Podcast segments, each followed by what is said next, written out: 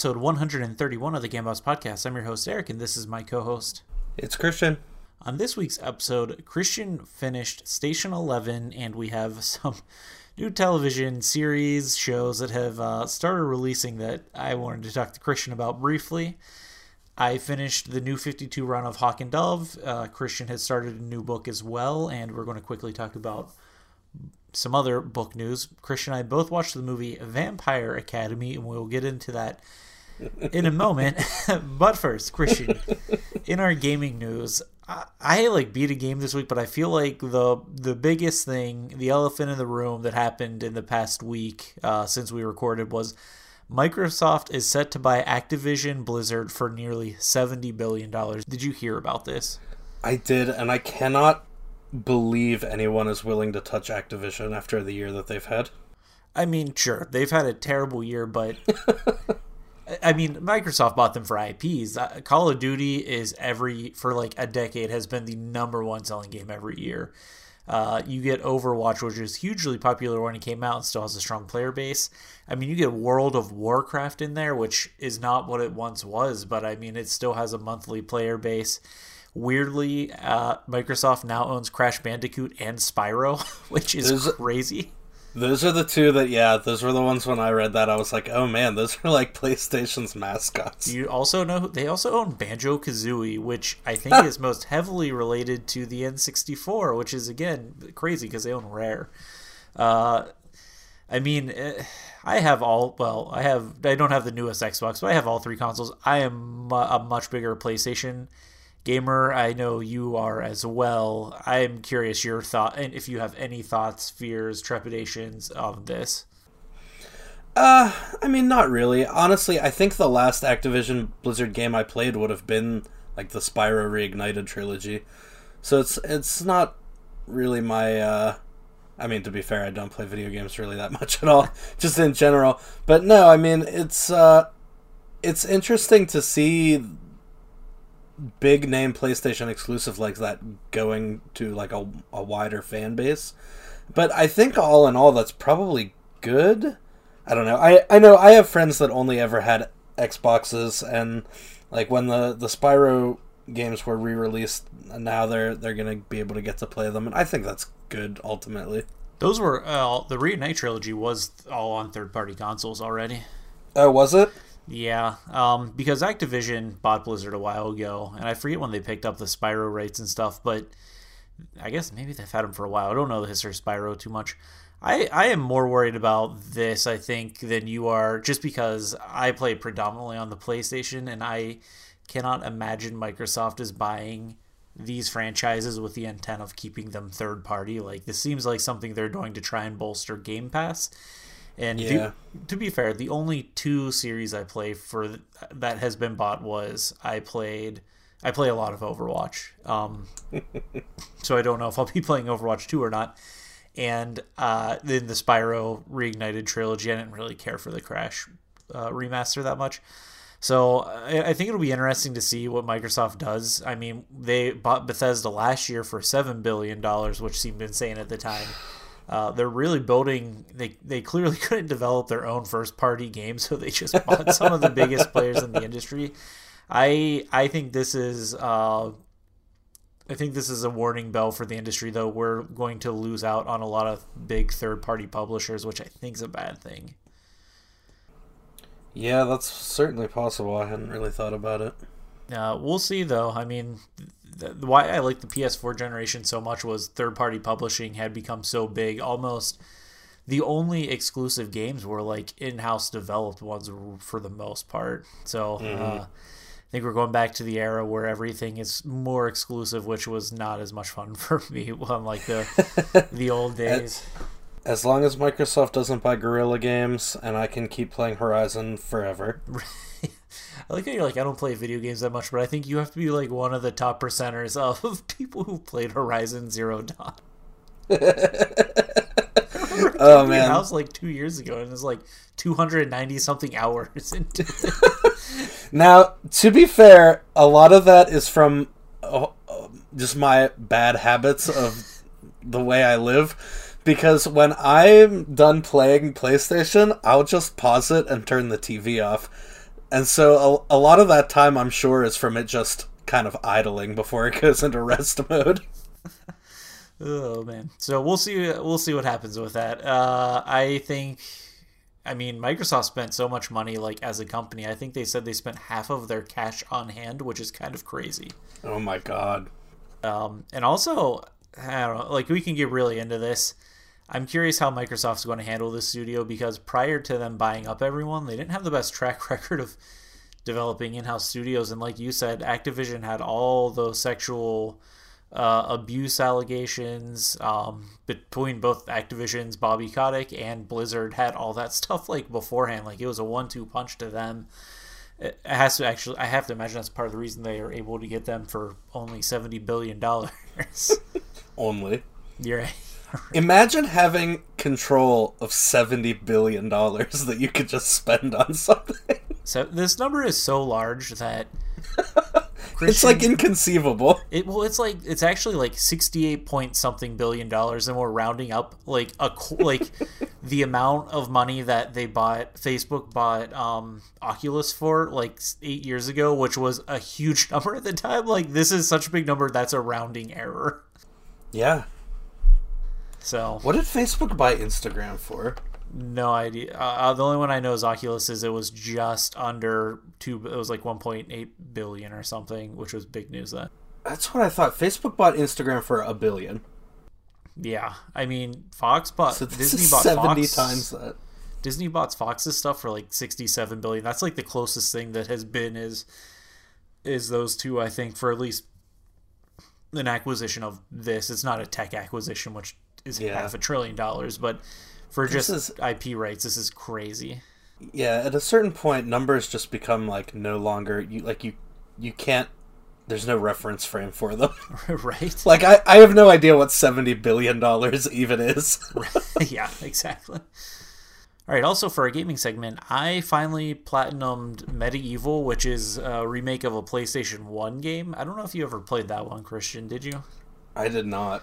Uh, it's it's a it's not a platformer. It's like a light platformer, like light platforming action game. Um, they really updated the graphics. Like it looks great compared to the PS1, its PS1 predecessor. And I think the story is amazing um, for the limited amount it is. The premise is you play uh, like this renowned hero Daniel Fortesque, where everyone in this uh, the land of Gallowmere loves him. He's revered as a hero for delete, defeating the villain that like returns in this game. But the true story was that he was the first person to die in that battle, and like everyone else defeated this guy. But due to history being unclear, he was uh, championed as the hero of Gallowmere. So this guy comes back, and now like he he gets he the bad guy reanimates the dead, and the main hero comes back. So you're playing a corpse that is trying to regain his honor at his second chance of actually defeating this guy. Oh yeah, this is the little skeleton guy. Yes, and I never played this game, but I remember I, I remember it from like back in the old PlayStation One era. I remember it being around. It definitely feels like a game of its time. I mean, it's it's like set into 20 levels. The controls are not the tightest and the platforming can be kind of frustrating like it's a similar issue I had with the Crash Bandicoot 1 like Crash Oh, Bandicoot God. 1 and the N. Sane Trilogy was the jumping just felt a little bit off, which fortunately on this one they don't really rely on jumping too much and the only times I really died in this game was when I had to jump because it's just like instant death jumps. I know when this game came out, people were complaining about the difficulty too, which I guess like the first couple levels are a little close, but this game gives you so much health. Like there's only one or two instances where I felt like I actually might have gotten game over. Um, but it's it's a fun little game. Twenty levels. It took me maybe ten hours to platinum. Um, Oh yeah, it's not bad. not at all. Uh, the only issue I had with it was to get the platinum, you had to replay all the levels. But once you replay, like once you play them once, you're not collecting everything 100%. So you can kind of blow through them. And some of these levels you can complete in like under three minutes. The longest one is maybe like six or seven. So it's a pretty quick uh, replay of a run, like of the game. I would definitely recommend people check it out though, especially if they have fond memories of that PlayStation 1 game. It's it's not on the level of the Spyro remake, which I think is like the gold standard of PlayStation that era, PlayStation 1 or N64, whatever remakes. Yeah. Um, And I know a lot of people like the Crash Bandicoot ones. I didn't like those as much, but I, I think this one's one step below Spyro for me.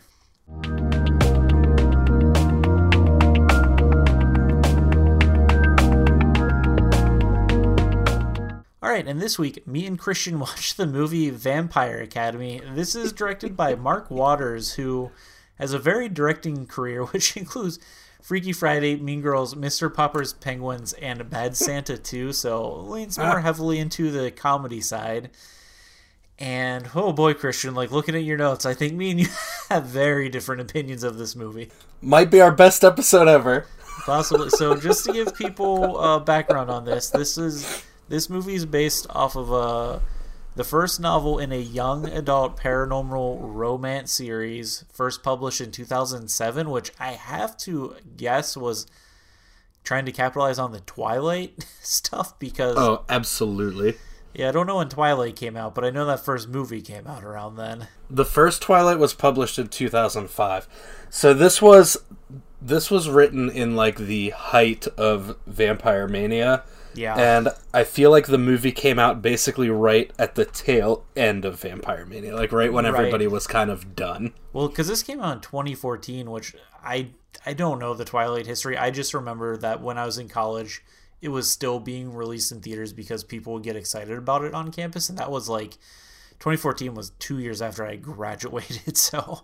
And and it was two years after the last Twilight movie had come out. Okay, so, so pretty- at at this point, I feel like people had transitioned into the Hunger Games series and they were kind of done with vampires.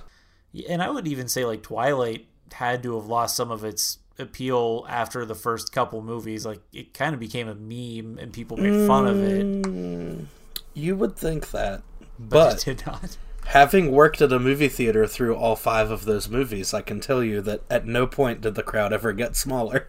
That's crazy to me.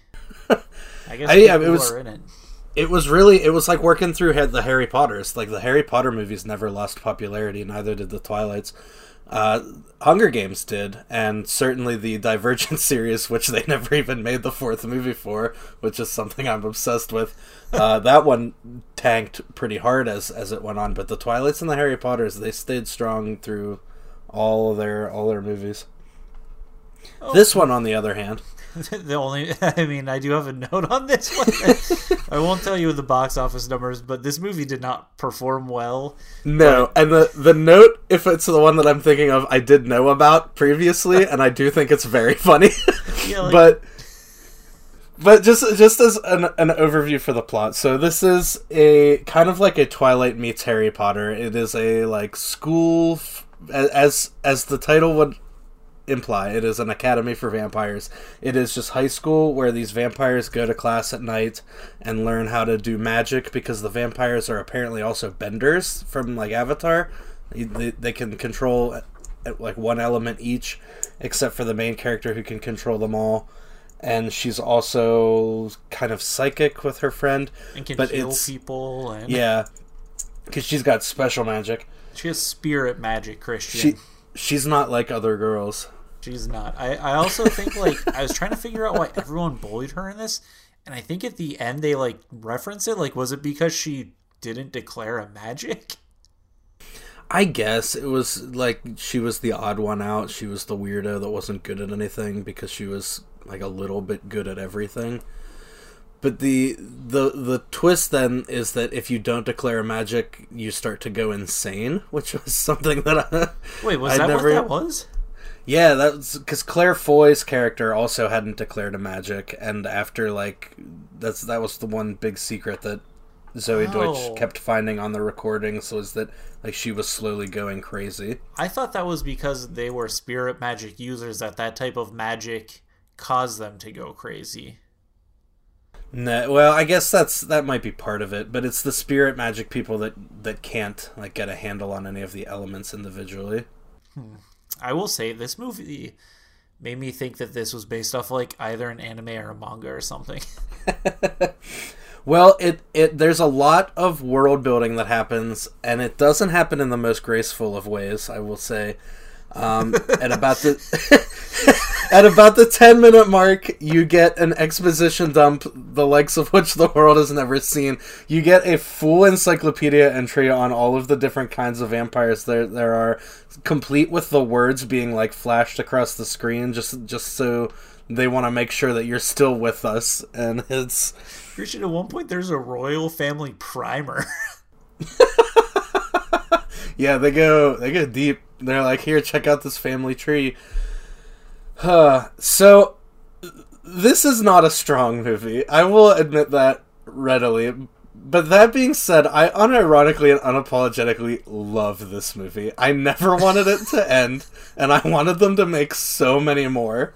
We were the opposite. I was like, oh my god, how did this movie get made?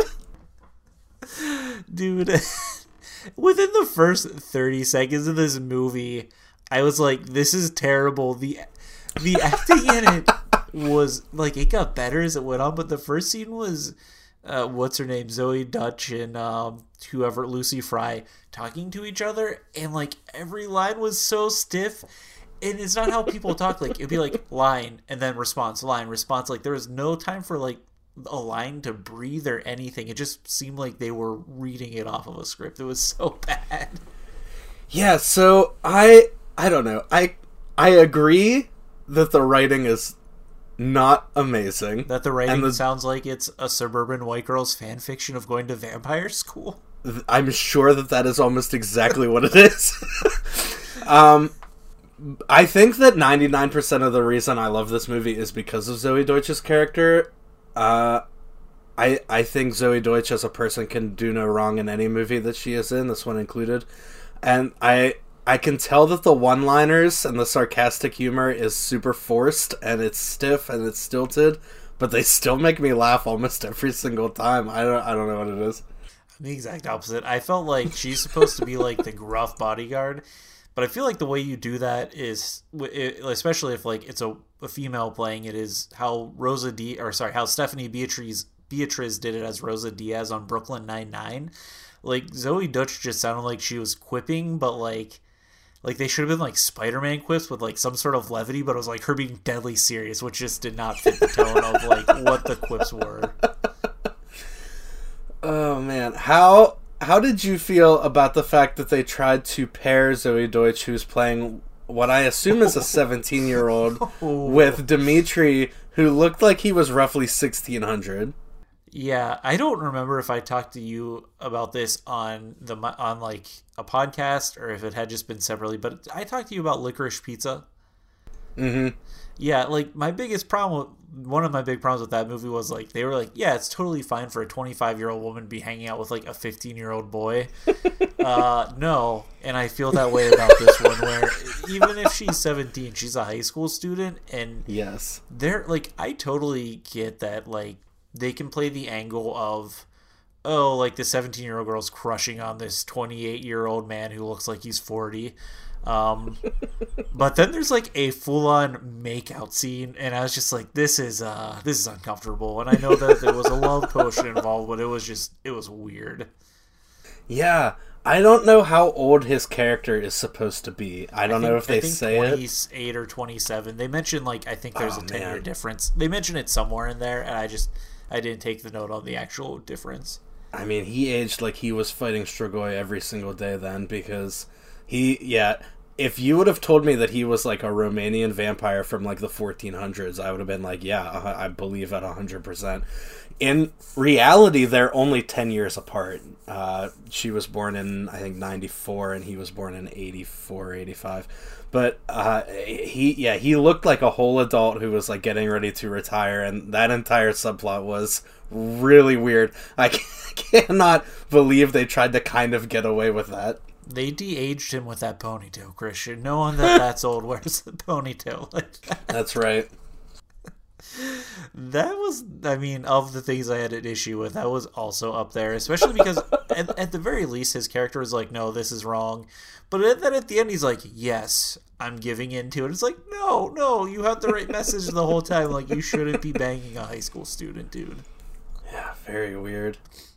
Uh, also, an interesting choice. I, I don't think it's bad or not. I was actually excited to see her in this. Was Sarah Hyland was playing the ugly duckling, which is hilarious because she's Yeah. a very attractive person, which is a like weird she's choice. never looked in a mirror. Right, is like Well, sh I mean, she can't. She's a vampire. oh bad. you haven't known That's- here about all the weird, like just the crazy cast that is in here. Yeah, this has this movie has some big names. So Zoey Deutch wasn't a huge name at the time. She was in Beautiful Creatures before this, which is another movie that is based on supernatural like YA fiction that I I really liked when I saw it in the theater. I remember leaving Beautiful Creatures thinking like that was not as bad as people said it was. And it came to Netflix and I think I almost suggested it for the podcast at one point. And I I rewatched it to to see like oh does it hold up and oh oh no it's maybe the like the least held up movie I've ever revisited. Um, but so she was in that. She had a she was like a secondary antagonist, but she's been in bigger things since then. She's she's been in Zombieland. She's in two seasons of a Netflix original called The Politician, I think it's called, with Ben Platt. Uh, but like big big names, Olga Kurylenko is in this. Sarah Hyland, who, who you just said, Claire Foy, who has now been the queen for like three years on the crown, and Gabriel Byrne, who is like a multi-time Tony Award nominee. I have no. He's who, like who was he in this? He was the old man. He was he was Okay. the I mean spoilers. He was the primary antagonist. Um, but yeah, he like he's a big name from like the 80s and 90s. I when he came on screen that first time, I was like, "Are you kidding?" Needed a paycheck. I guess. Uh, do I do want to ask you about this because I could not follow. Was the principal just a red herring then the whole time? Like she wasn't a bad person. I guess she was like the mean girl who like never grew out of that, and now she's just in charge. and then paid other students to harass another student. I guess. Yeah. don't like that whole part about like. I actually think the weakest part of this movie, which is going into this, I thought would be done really well and I would like the most, was the high school like drama part because I love Mean Girls, but it was just weird to me on this one. Maybe it's because I'm old now and it's just weird thinking about high schoolers banging, but Parts were hard to follow just because I think a lot of the high school drama, like you had said, kind of pivots around the fact that everyone hates these two girls, but it's never really clear why. Yeah, like the one girl who she hates is like just banging these two other guys to help harass her. And the reason was because her brother did was more popular than her or something. Like it was Well, no, she she had dated the brother at some point before he died. but that's right it- she knew the it- cat. yeah it was never clear like i, I don't know it's it, it's never like said oh he cheated on me so now he's dead and i'm gonna make your life hell. Instead it's it's just kind of like we were dating and now he's dead so i have to be mean to you for eh, yeah i feel like in the books maybe that got explored more and they just ran out of screen time to deal with it. They, they were like the the gabriel byrne stuff's more important. Dude, there is one line because I followed the vampire like stuff more or less okay, but the high school stuff was all over the place, and I think it's supposed to be like somewhat of a mystery. You're like trying to figure out who's actually trying to get to the princess or whatever.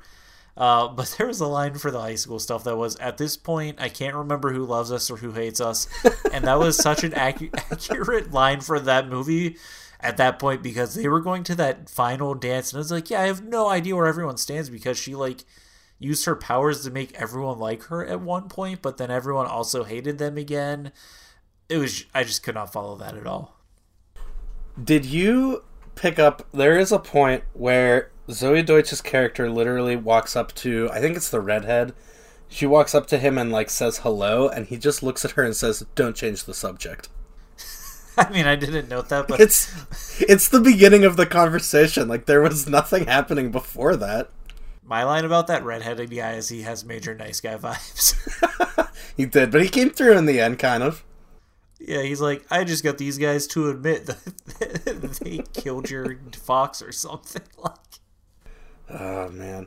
So the the big conflict in this then is that Gabriel Byrne is like an old Oh know, boy, he's- this He's like a vampire that has a degenerative illness or something, which makes not a lot of sense. I guess it's it's just a vampire disease that they never really address.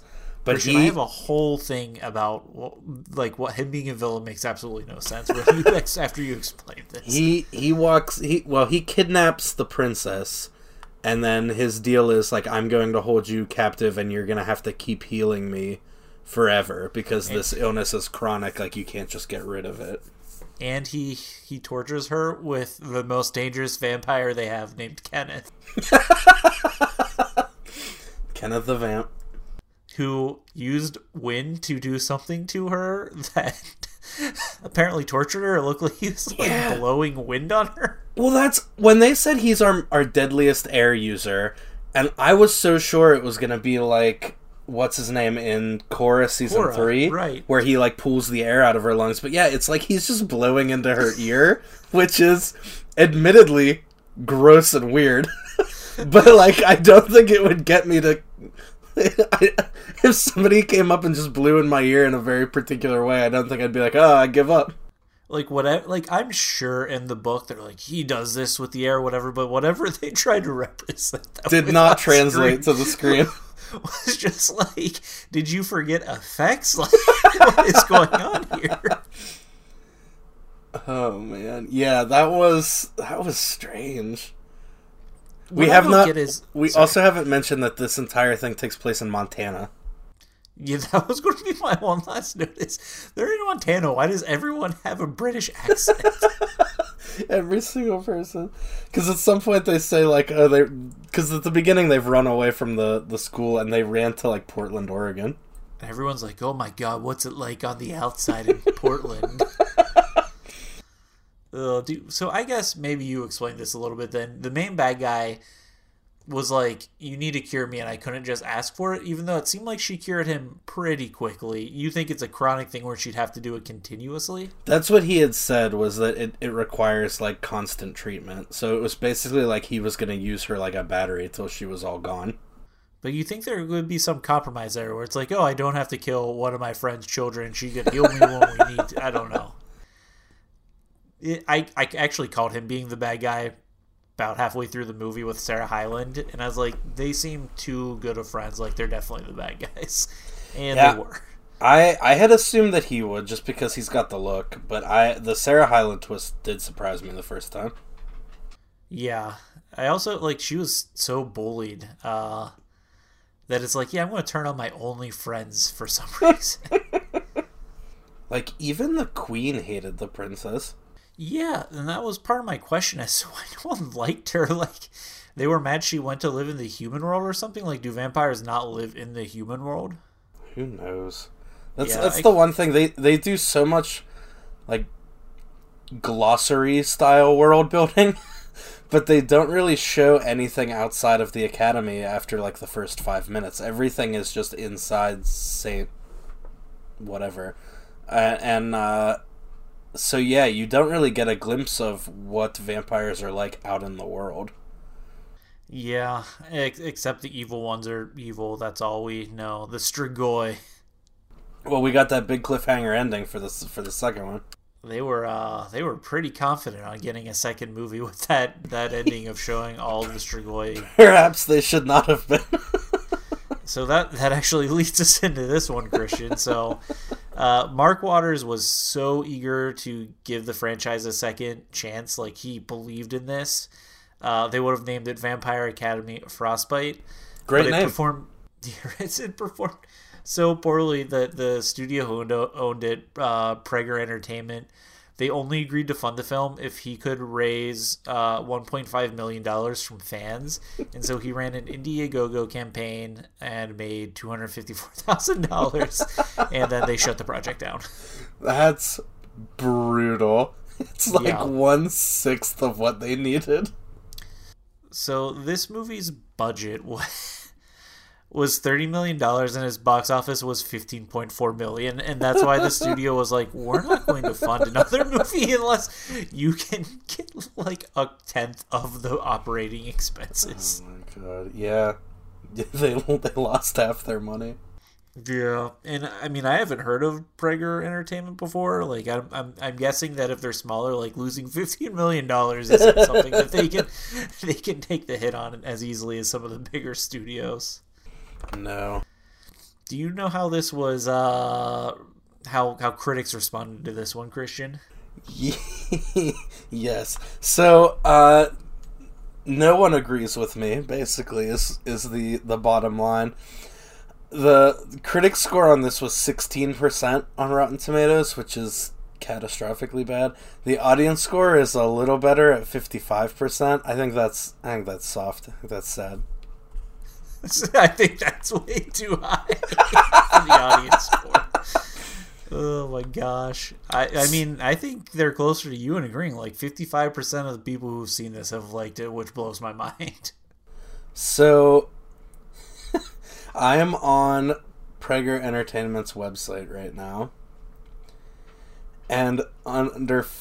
It, I, it looks like a website that was made in maybe the late 90s, but it has a copyright at the bottom from 2013, but I don't think it's been updated since. Uh, under featured projects, it has the first one is Vampire Academy. The second one is called Day of the Triffids, which I have never heard of. And the third is called Village of the Damned, which I think I've heard of. But those last two look like, just based on the cover art, that they came out in maybe the early 90s. And yeah, dude, they are a small. Uh... There is nothing else on this page. It is just those three movies.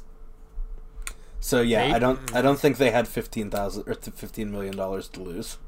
I wonder if they put a lot of their budget into getting these rights, and they're like, "All right, we can we can do this. We're going to capitalize on."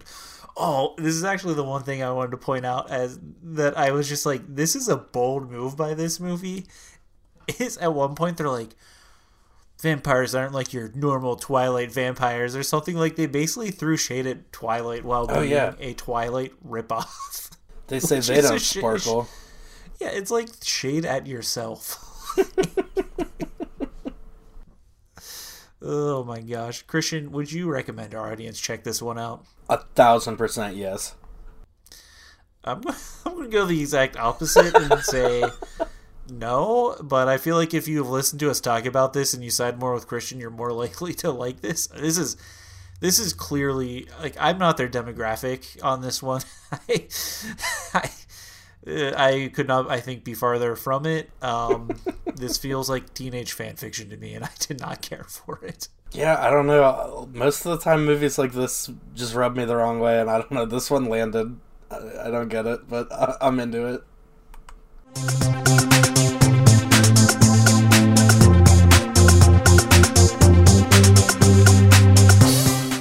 All right, now quickly moving into books. I recently finished the new 52 run of Hawk and Dove, which is only eight issues. I had my only uh, interactions with Hawk and Dove before this were on their characters on Teen Titans. I don't, I don't know, Christian. Do you know who Hawk and Dove are? Nope. They're like this. I don't even know if they'd be B tier. like, see, you're like they have their own series, I guess, for the new 52, but they're a lower level hero team that they have like the uh, spirit of war goes in Hawk, and like the spirit of peace is in the character Dove. So they have like mm. superhero powers or whatever. They originally started out, I think, as two brothers, but the newer renditions are like Dove's a woman and Hawk's a dude. I don't, and they're like, at least in Teen Titans, they were dating at one point, and this one they were like frenemies, kind of. I mean, they were friend, they weren't friends, but they were working together. I don't know. It was okay. A lot of stuff I had read online was like, this is one of the worst New 52 series. And honestly, I thought it was just. I, I like I would put it at C tier. Like it was pretty much middle of the road. I some of the other stuff I read I thought was way worse than this. Like it was inoffensive. Um, the well, art in good. It, yeah, like, right. Like some of these I read, I was like, oh man, that's just bad. Um, the art in this is by Rob Liefeld, who, if you don't know, is like famous for '90s like Marvel X Men stuff. He put pouches mm. on everyone. you you have definitely seen his art somewhere. Like it was iconic for a while, but his art is like his art's definitely from an earlier time, and it's very obvious when he pens a comic because it's just not up to the standards of other things. Like he did uh, some of the issues in the Deathstroke new fi- like Deathstroke's first series in the New Fifty Two, and like when he took over, it was definitely like a weaker series for it. But it's fine. I mean, they just fight other villains who have similar powers to them, and then it ends after eight issues because it wasn't selling very well, and it just kind of ends. And then I don't know if you hear from them again in the in the DC comic universe, like what their next appearance is. Yeah. One that I don't know if I'm talking about that I'm like halfway through that I'm reading is Captain Atom, and it's actually fantastic. It's a weird take on like DC has this issue where they bought a bunch of like other owned like other comic studios, so they have their characters in. Like there's the Blackhawks, and I think Captain Atom like was one of these guys who got pulled in who was like another hero, and mm. he's basically Doctor Manhattan. oh is, boy! But he has his humanity, so it's like this one is like if Doctor Manhattan actually had humanity and was like trying to figure out how to live in with the world while being able to like reshape it and stuff. So it's actually pretty interesting and and well done. So that one has been probably one of the better ones I've read, but I'm only maybe halfway through it so far. Uh, what about you? It looks like you're starting to read a book. Yeah, I'm starting a book called To Kill a Kingdom. Um, I don't think I'm the target demographic for this, but uh, me and a couple friends uh, picked it out at the bookstore a few months back and decided we were all going to read it so we could discuss it. And uh, I'm like a page in, and man, it's going to be tough. I don't know. I'm not expecting too much. Is it a fantasy series? Yeah, it's. I think it's like young, young adult fantasy. Oh, okay. Did you, it, did you buy it in a bookstore, Christian? Yeah, somebody, w- one of the three of us just kind of grabbed it off the shelf and was like, "There's three copies of this," and we were all like, "Okay." Well, so you know, it's been it's been sitting on my shelf for I'm gonna say nine months. Oh wow! So you bought this a while ago then? Uh, well, Christian, you're not one of the reasons that bookstore revenues have dropped significantly since their peak in 2007. Uh, no, probably not. I've I've got a whole bunch of books that I bought and will probably never read. Yeah, did you? I, I found this and I, I think is crazy. Since 2007, uh, bookstores have lost nearly 40 to 45 percent of their revenue, which Holy is crap. insane. After we had like those uh, heartwarming stories about book sales increasing over the past two weeks, drop this one, then it's just like, oh man, from their peak, uh, dire situation. Yeah. I I think they said Borders closed or something, which was like a big hit to them because mm. now you have what Barnes and Noble and around here is Books a Million. I don't know any other yeah. national chains. Yeah, man, I hadn't even realized Borders had shuttered. Yeah, I just assumed they left the area.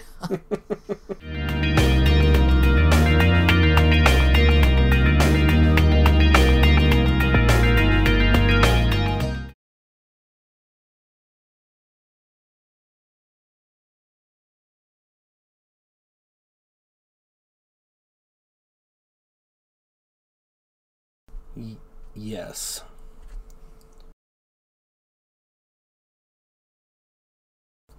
Okay, so I'm going to to do this kind of with the um, disclaimer that you have to push through the the top line description of this.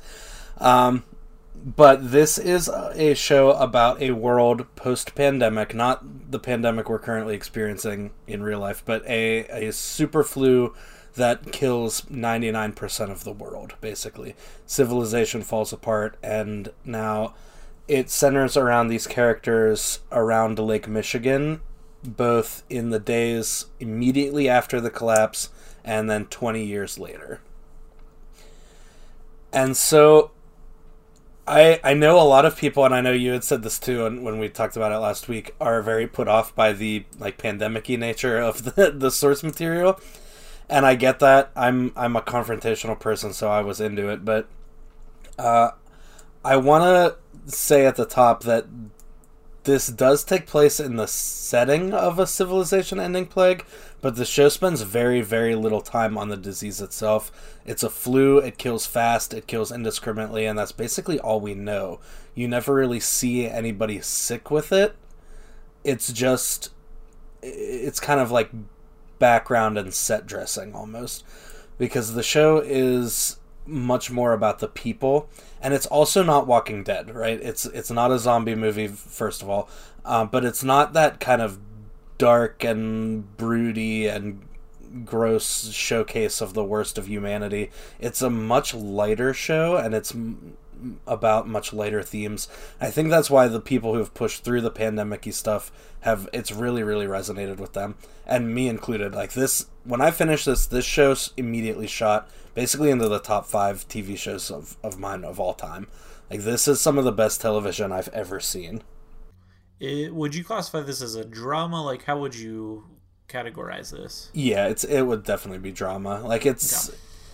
it's it has a couple horror aspects in like episodes 1 and 3 like the the episodes that do kind of feature the disease and like the immediate ramifications there those are the episodes where the people are kind of living through it. But on the whole this is much more about the connections that people have made after the fact. Okay, so this is is this like character driven or theme driven? A little of both. Uh, it's so the title of the show, Station Eleven, is based on a fictional graphic novel in the world, um, which is also called Station Eleven, and it's written by a woman who's trying to process a loss from her childhood. The novel itself then is about a character who's trying to process loss of some kind, though you never really find out exactly what the novel is about. It's kind of like a not a MacGuffin, but it's like almost like a sacred text to the people that survived, a couple of them, but you never get like the complete story. Uh, but then it's being read in the show by people who are trying to process the loss of basically the entire world as they knew it, and it's being watched by us, and we're obviously going through the loss of you know a hundred thousand, hundreds of thousands of people and so it's it's that it's about kind of the the idea of what we take into the future with us and the ideals that come with them. One character is trying to build a museum to the past, basically. Uh, one character is trying to push past the the before that they as they call it, and like only only the future is important because the before was corrupt and then the the main group that we spend the most amount of time with is the traveling symphony and so they go from place to place performing shakespeare and just trying to celebrate the arts and it's it's great uh, so it's it's about kind of the place of the arts in society and the way the communities need art to thrive and the the people that you meet along the way and I, I really I can't I can't recommend it enough. I'm in the middle of a second watch. I'm basically right where I was last week when I talked about it. Uh, so I, am guessing you strongly recommend this one then. Absolutely, yeah, I would recommend this to anyone. Like this, this is something that everybody could find something in, not in a, not in a jokey Vampire Academy way, but in like a this. This is truly a brilliant, remarkable piece of media, and I like I'm to be revisiting this a lot in the the years going forward. Uh, I guess the only other thing I, w- I would say is that it is just a limited series, so you don't have to worry about getting too like time sucked in. It's it's ten hour long episodes, and I can't imagine that they would make another season of it. And it's on HBO Max. HBO, yeah.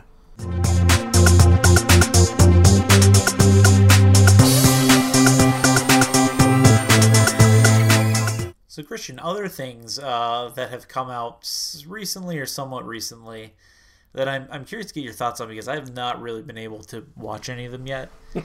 uh, I don't know if I actually want to, but Tiger King got a season two, which is crazy to me. Uh, have yeah. you watched any of that? I did not. Tiger King was season one pandemic. We're in season three now, and I, I'm not interested in it anymore it's one of those where I kind of want to know what's it about because I think, but it's like six hour long episodes, and I don't think I have six episodes in me because Joe Exotic's still in jail. Like I don't know what yeah. they're going to go over.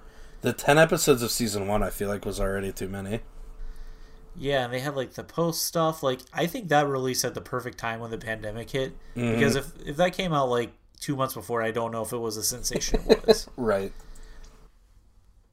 Even though he is a character. another thing that came out that I was curious because I we talked about season one. Uh, Too Hot to Handle, I think, has season three out now or something like that. Just came out a week or two ago. Yeah. I did not watch this. So we this was another thing that was like season 1 pandemic for me. This was like early days. Everybody's stuck inside. We got me and my friends got real sucked into reality TV, like the Netflix original like dating ones. Yeah, what was the Twitter or the dating game one you got into? Well, we got into the Circle, which I still love. Circle, there's okay. there's three seasons of that now too, which are all pretty good. Uh, but now, see, when season two of Too Hot to Handle came out, we everybody got at least in my group got all excited, like, oh, we we watched the whole first season in one sitting. Let's fire up season two. Let's get it going. We made it maybe two episodes in, and we are all kind of like, is anyone enjoying this? no. So I, I, yeah, we we didn't even make it that far into season two. I couldn't believe when season three came out. So somebody's watching this, but it's not me. I mean, I feel like reality TV has a huge audience. I just tend not to be the target for it, so it's hard for me to gauge. Um, even though you know, like I got, I watch, I used to watch a lot more than I do now, like RuPaul's Drag Race and Survivor and stuff. But I've fallen off since the pandemic hit. Yeah. Uh, watching those because that was like a group show, like you had talked about watching with people and people moved and stuff. Yeah, absolutely. And also, like RuPaul's really hard to watch now. Like it was on exclusively streaming on Peacock for a season. It has like shows all over the world. It's it's too much of a pain now to watch. Yeah. Actually, uh, the final one that I saw that I watched the first five minutes of and was very underwhelmed with was How I Met Your Mother got a sequel. eh, I don't know, a spiritual sequel called How I Met Your Father, which is just the same premise, but it takes place in 2022. And I was going to finish the first episode, but I, I haven't yet. It was bad. I did not enjoy it. I found out about this, and this is one of those things that I may have just memory hold. Like I knew it once and then forgot that I ever knew. I got a Twitter advertisement for How I Met Your Father like two weeks ago, and I was flabbergasted. I could not believe it existed. It seems. I, I don't know. Like, what. I, I liked How I Met Your Mother. Um, I didn't really watch it when it came out. I ended up watching it like halfway through its run, and then uh, I think I finished like it happened to be like a season or two before it ended. So I watched the last season on Netflix in like 2013 or 2014 or like sometime soon after it had come out. Mm-hmm. And even then, I was like, I really liked How I Met Your Mother, but the last season was kind of meh. And then I I rewatched the entire. I don't know if I rushed the entire series or just part of it a couple years ago, and it was not as good as I remembered it being. Like there are definitely parts I liked, and I think the strongest part about that show is the characters. Um, but it it didn't really hold up to me. And then in this one, I mean, I did not care. I never cared for like the main character Ted that much, but like the supporting cast was good. On this one, I didn't run into anyone who was selling me on the show in the first five minutes, so I kind of bounced. I, I'm probably going to give it the full amount of time, but I just, from how it started, I'm guessing that it's not going to sit with me. Like, it, it's weird watching a sitcom with a laugh track. I don't know, like, the last time I actually watched something with a laugh track was. Yeah, agreed. I was thinking about that not that long ago too, and I think probably in context of How I Met Your Mother, because that's uh, like you. That's a, a show that I think about revisiting a lot, and then I think about a lot of what I remember from it, and I'm like, you know, I don't think it's gonna hold up, and so I've I haven't watched How I Met Your Mother in years, but that's that is probably the last thing that I remember watching that had a laugh track with it. Right, like at least like a, of a new show. Like, of course, if you watch like 80s sitcoms or whatever, they're I guess they're in front of a live studio audience a lot of the time, though. Um, but yeah, it was just I don't know. I, I no, number one, I cannot believe. I guess I can believe they made a sequel like this. Like they had Boy Meets or Girl Meets World. Like it is the era of redoing old shows, but with like a different take of the gendered main character. Um, but even that made more sense to me because it was like the main characters from Boy Meets World's daughter. Like there was a through line to it. On this one, I don't think there's any relation to How I Met Your Mother other than the idea of a mom telling her kids how she met their father in like a flashback scenario. Yeah. Well, that's what I was going to ask. I mean, I guess you didn't make it far enough in, but if you knew if uh, any of the old characters made cameos anywhere. I don't, I don't know. I would be kind of surprised if they do because at least in the first scene, it doesn't look like they're related in any way. Uh, they don't even like go to the same bar or anything. It's like a different bar they're referencing, and it's like a lot of the jokes seemed forced and kind of like that's not a great joke. Um, you know, like the, in the first five minutes, like jokes about Tinder and blah blah. And I don't know, like they're in an Uber instead of Ranjit being the cab driver. It's like things that clearly they're taking inspiration from from How I Met Your Mother, but Yeah. I feel like if you're going to do that, you should either use the same things or you need to get into a fresher direction, not just like be like, okay, they hung at a bar, let's change the bar's name. Oh, they were in cabs a lot, let's make it an Uber. Like it, it just didn't seem the best. And also, Yeah. like, I'm wondering if they're going to do like beat for beat, like the first episode, which was like Ted going on a date with Robin, and I'm like, I want to watch it just to see if they at the end they're like, and that's how I met your uncle Dan or something like that, you know? That'd be wild. Just a, a shot for shot remake of all nine seasons. oh my god, if it was, it'd be like like what made what made How I Met Your Mother so popular? I think was number one was Neil Patrick Harris was Yeah. very like people loved him, and on the rewatch, like he's still funny, but a lot of like Barney Stinson's antics are like, oh man, that is actually weird. Now I'm looking at at, at that as an adult, not a 20 year old. Yeah, the the Oh. 2020 goggles. That's that's one of the things on that I keep thinking like, do I want to go back and revisit this uh very bizarre problematic character? Right, and and then like people like Marshall and Lily were like Marshall for me, but like people liked the characters a lot. In this one, it's hard to recreate that magic. Like I don't think the premise of the show was what made people love it. Like they liked the characters. Yeah. Well, I'm. So, we'll I mean, I. I had said I'm in the middle of my Buffy rewatch, and one of the characters, like I, f- I think Xander was one of my favorite characters in early seasons when I watched this, back when I was a kid, and he is intolerable. like I'm watching it now, It's- and every single time he has a line of dialogue, I'm like, uh.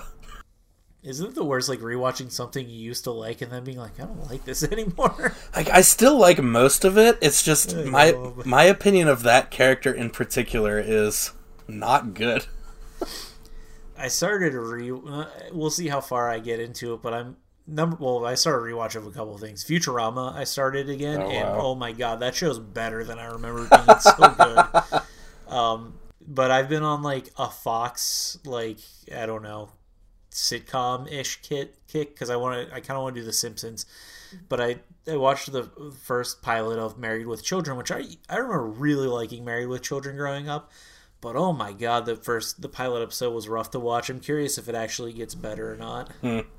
Well, if you're It's doing just if you're doing Fox sitcoms, New Girl's leaving Netflix in April. I made it two seasons into that again and fell off. I don't. I just feel like New Girl is not for me. I've Uh. given it the college try. It's my favorite comedy. I, I like I like it for the most part, but maybe I feel like if I had been watching that when it aired, like weekly, I would have kept watching it. But now that I don't do that anymore, like I just can't binge it. Right. I mean, I have shows that I legitimately love that I need to finish, and I haven't. Like, I'm still gotta watch season four of The Good Place, Oh man, yeah. and I love The Good Place. I'm just really bad at watching TV. We are totally just getting off topic here, but I also watched the first two episodes of Peacemaker, which I don't know if you watched or not. It's awesome. I have not. Uh, I'm not going to go into it. I'll wait till I watch the whole thing, but it is fits right in with the Suicide Squad movie, and I- John Cena in it is hilarious. I saw it was on HBO, but anytime I, I go on HBO, it's like, do you want to keep watching Station Eleven? And I say, yes, I do.